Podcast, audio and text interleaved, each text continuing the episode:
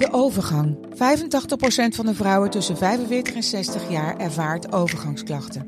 Klachten die kunnen leiden tot een verkeerde diagnose of langdurige arbeidsongeschiktheid. Wat kun je doen als je overgangsklachten ervaart? Hoe maak je dit bespreekbaar op je werk? En als jouw medewerker bij jou komt, wat kun je als werkgever dan doen? Sector Instituut Transport en Logistiek heeft een kennisplatform ontwikkeld waar jij terecht kunt voor tips en adviezen.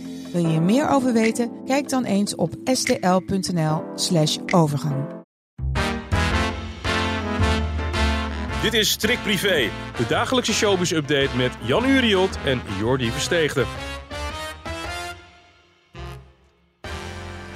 Op Privéday. Ja, Jan, ik vind eigenlijk dat dit een nationale feestdag moet worden, Privéday. Vind je niet? Ja, inderdaad, ja. Ja. En voor mij een makkie vandaag, want ik hoef alleen maar uit mijn eigen, eigen blaadje eh, hoef ik iets te doen, hè, geloof ik.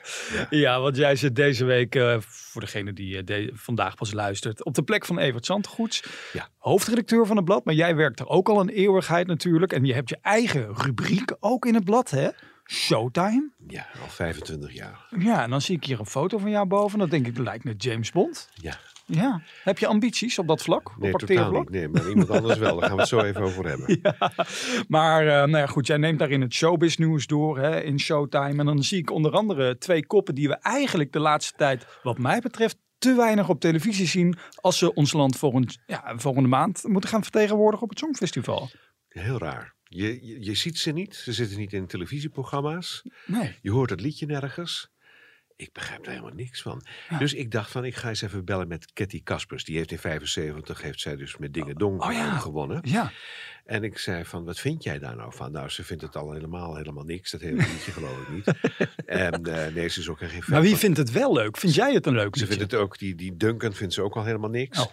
En ik vind het liedje nou niet echt zo'n festival waardig. Maar zij zegt van, ja, vroeger was het ook niet zo hoor, dat het liedje meteen al gedraaid werd. Dan was het echt het tijdslot een week van tevoren of een dag van tevoren. Ja. Of precies op het Songfestival. Ze zegt, dus het is niet nieuw dat het al weken van tevoren wordt gedraaid. Maar ik zou het wel doen, zodat Nederland een beetje enthousiast wordt. En dat je dus je, je neus laat zien overal. Maar dat doet dit duo niet. Mia Nicolai en Dion Cooper. Het zijn niet de nieuwe Nick en Simon, denk ik, of wel? Nee, nee, nee. Ja, dat weet je niet hè? Je weet het niet. Trouwens, eh, we hebben vorige week in deze podcast besproken dat Frans Bauer en Sineke heel graag naar het Songfestival zouden willen. Meen je dat nou? Ja, Och, weer, weer met zo'n draaiorgel? we moeten toch iets vrolijkers naar het Je Songfestival moet iets vrolijks hebben, maar ik denk dat Cornel Maas eh, niet zit te wachten op Sineke nog een keer. dat, eh, want sinds Sineke is het veranderd daar een beetje. Hè? Dat, Ja. eh, dan gaan ze in achterkamertjes gaan ze zitten en dan gaan ze met twee, drie mensen gaan ze dat beslissen wat we dan... Achterkamertjes, Jan. ja, dat is, dat is erg ik me kapot aan, want het is allemaal die afrotros. Ja.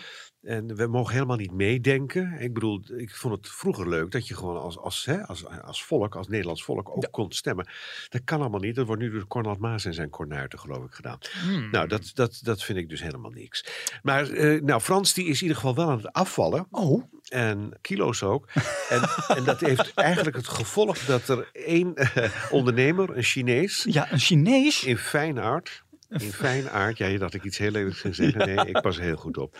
Die, eh, die loopt omzet mis, want eh, ja, Frans die komt niet meer bij de Nou, Chinees ja. sinds weken. Nee, dat Nou ja, niet meer. maar die is, hij is aan het afvallen dus. Hij zegt, daar val ik weer niet meer voor, want ik bedoel, hij ziet er goed uit, toch? Misschien is hij bezig met een afvalrace, een nieuw programma, je weet het niet. Trouwens, over afvallen gesproken, er staat ook een interview in de privé deze week met Dirk. Dirk is de ex van Montana Meiland. En die is eigenlijk voor het eerst openhartig over ja, hoe zij nou uit elkaar gegaan zijn. En hij wilde dat dus niet uit elkaar. Nee.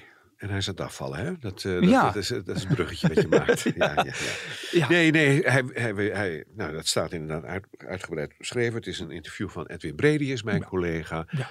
Ja, nou ja, het is een beetje een raar verhaal natuurlijk. Want ze zijn al eerder een beetje uit elkaar geweest. Hè? Mhm. Want hij wilde van haar een huismoedertje maken.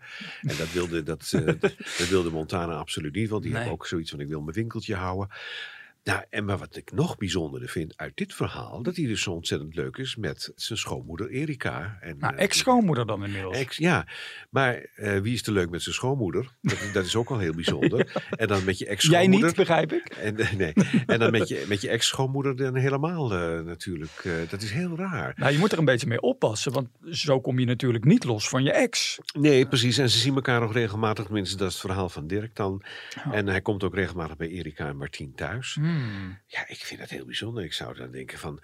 Kijk, het, het is handiger dat je met elkaar herrie hebt gehad. En, Ja. en, en weet je wel, van nou, en, Ja. en, nou wegwezen. Ja. Maar de- deze mensen die kunnen dus toch niet zonder elkaar op de een of andere manier. Misschien komt het nog goed hoor, tussen die Hmm. Montana. Maar ik leg even het verband tussen Dirk en Peter Gillis. Weet je waarom? Eh, Ik zag gisteren Is die een ook aan het afvallen? Ja, die is ook aan het afvallen. Ik Nou zag gisteren een foto van hem. Nou, ik herken hem gewoon niet meer. Het is geen massa meer. Wat is er aan de hand met al die mensen zeg?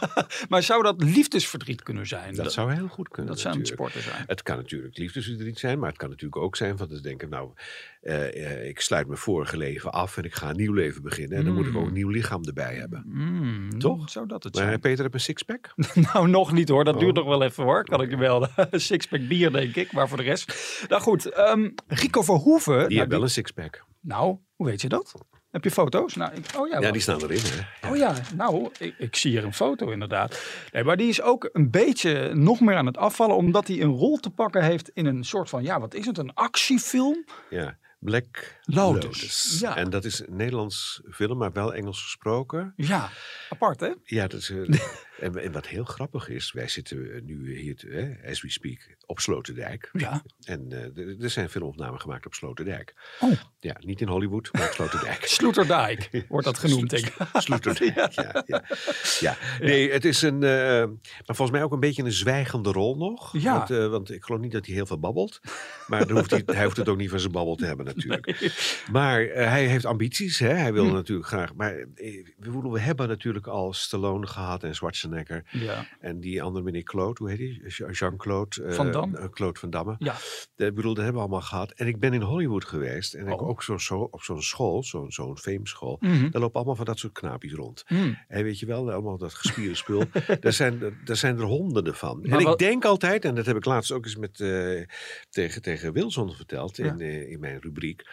van, je moet daar gaan zitten. Ja. Je moet niet vanuit Nederland, je moet echt daar gaan zitten en elke dag audities gaan doen. Ja. En dan kom je wel verder. Maar niet vanuit Nederland eh, denken van, nou, het komt wel goed en ik, ik, krijg, ik wacht wel dat ik een telefoontje krijg. Maar wat deed jij daar op die fame school? Want wilde je zelf ook fame? Of wilde, Nee, ik, wilde- ik, wat had, wilde ik, nee, nee, nee. Ik, ik, ik heb een, eh, een, een, rondreis gemaakt eh, door Amerika en Hmm. dan zit dat erbij. En, en je kwam Rico Verhoeven daar al tegen? Nee, was dat maar waar. Dan, dan had hij het goed gedaan, maar hij zit hier. Kijk, dat, en wat, dat, wat dat betreft, hoe heet zij? Die met, met Wesley was. Jolante. Cabau. Ja. Dat, die doet het goed. Die zit daar. En die zit elke dag zit zij audities te doen. Ja. En dan kom je wel een stukje verder. Had hij niet beter kunnen beginnen bij de Passion bijvoorbeeld? Want dat is morgenavond vanuit Oh ja. Harlingen. Hè? Weer even terug naar ons eigen land. Had hij daar misschien niet eerst even een bijrolletje kunnen nemen? En dan, en dan denk je, dan word je gevraagd voor Hollywood. Nee hoor. Ja, je- eh, nee, ja, ja, dat is eh, eh, altijd leuk natuurlijk. Maar wat voor rol had je hem dan toebedeeld? Van Maria, denk ik. Ja, of de rol van John de Bever. Want John de Bever die heeft namelijk een gastrolletje te pakken. Wat doet hij dan de daar? Ja, geen idee. Die doet iets met Kees. Misschien staat hij achter een frietkraam of zo. Weet je. Dat is ieder jaar. Hè. Dan heb je weer. Oh, zo. Hebben ze jou nog nooit gevraagd voor een, voor een Nee, gastrolletje? nee, nee, nee. Moet wel goed voor betaald worden. Ik geloof dat het allemaal gratis is. Daar Wat wil je hebben dan? Gaat je geen bal aan. 200 euro? Maar de Bever, ja, nee, dus eh, dat is leuk. En, en die, gaat, eh, die gaat ook Ahoy doen. En jij gaat straks naar hem toe. Ja, dat is echt net, eh, komt dat uit de faxrollen, een persbericht. Hij gaat inderdaad samen met zijn man Kees, hè, die we kennen van de Bevers op Ja. RTL 5. Ja. Morgen start een nieuw seizoen. Gaat hij dus Ahoy proberen te vullen met een eigen concept, een eigen concert. En wat gaat die Kees dan doen? Want die kan toch niks? Ja, geen idee. Het podium schoonmaken terwijl John staat te zingen of zo. Ja, geen idee. Hij huppelt er altijd zeker, ik weet wel zeker, en dat ga je straks waarschijnlijk horen, dat Corrie Konings een van de grote partijen is die daar ook gaat optreden. Want Corrie en, en, en, en ja, ze hebben nu ook een, Een nieuw album geloof dus Ja. dat gaat zeker achter. gebeuren. Oh, ja. Nou ja, Nou, doe hem de groeten. ik ga er nu naartoe inderdaad. En dan spreken we elkaar morgen om 12 uur weer voor een fikse podcast. Oké, tot dan.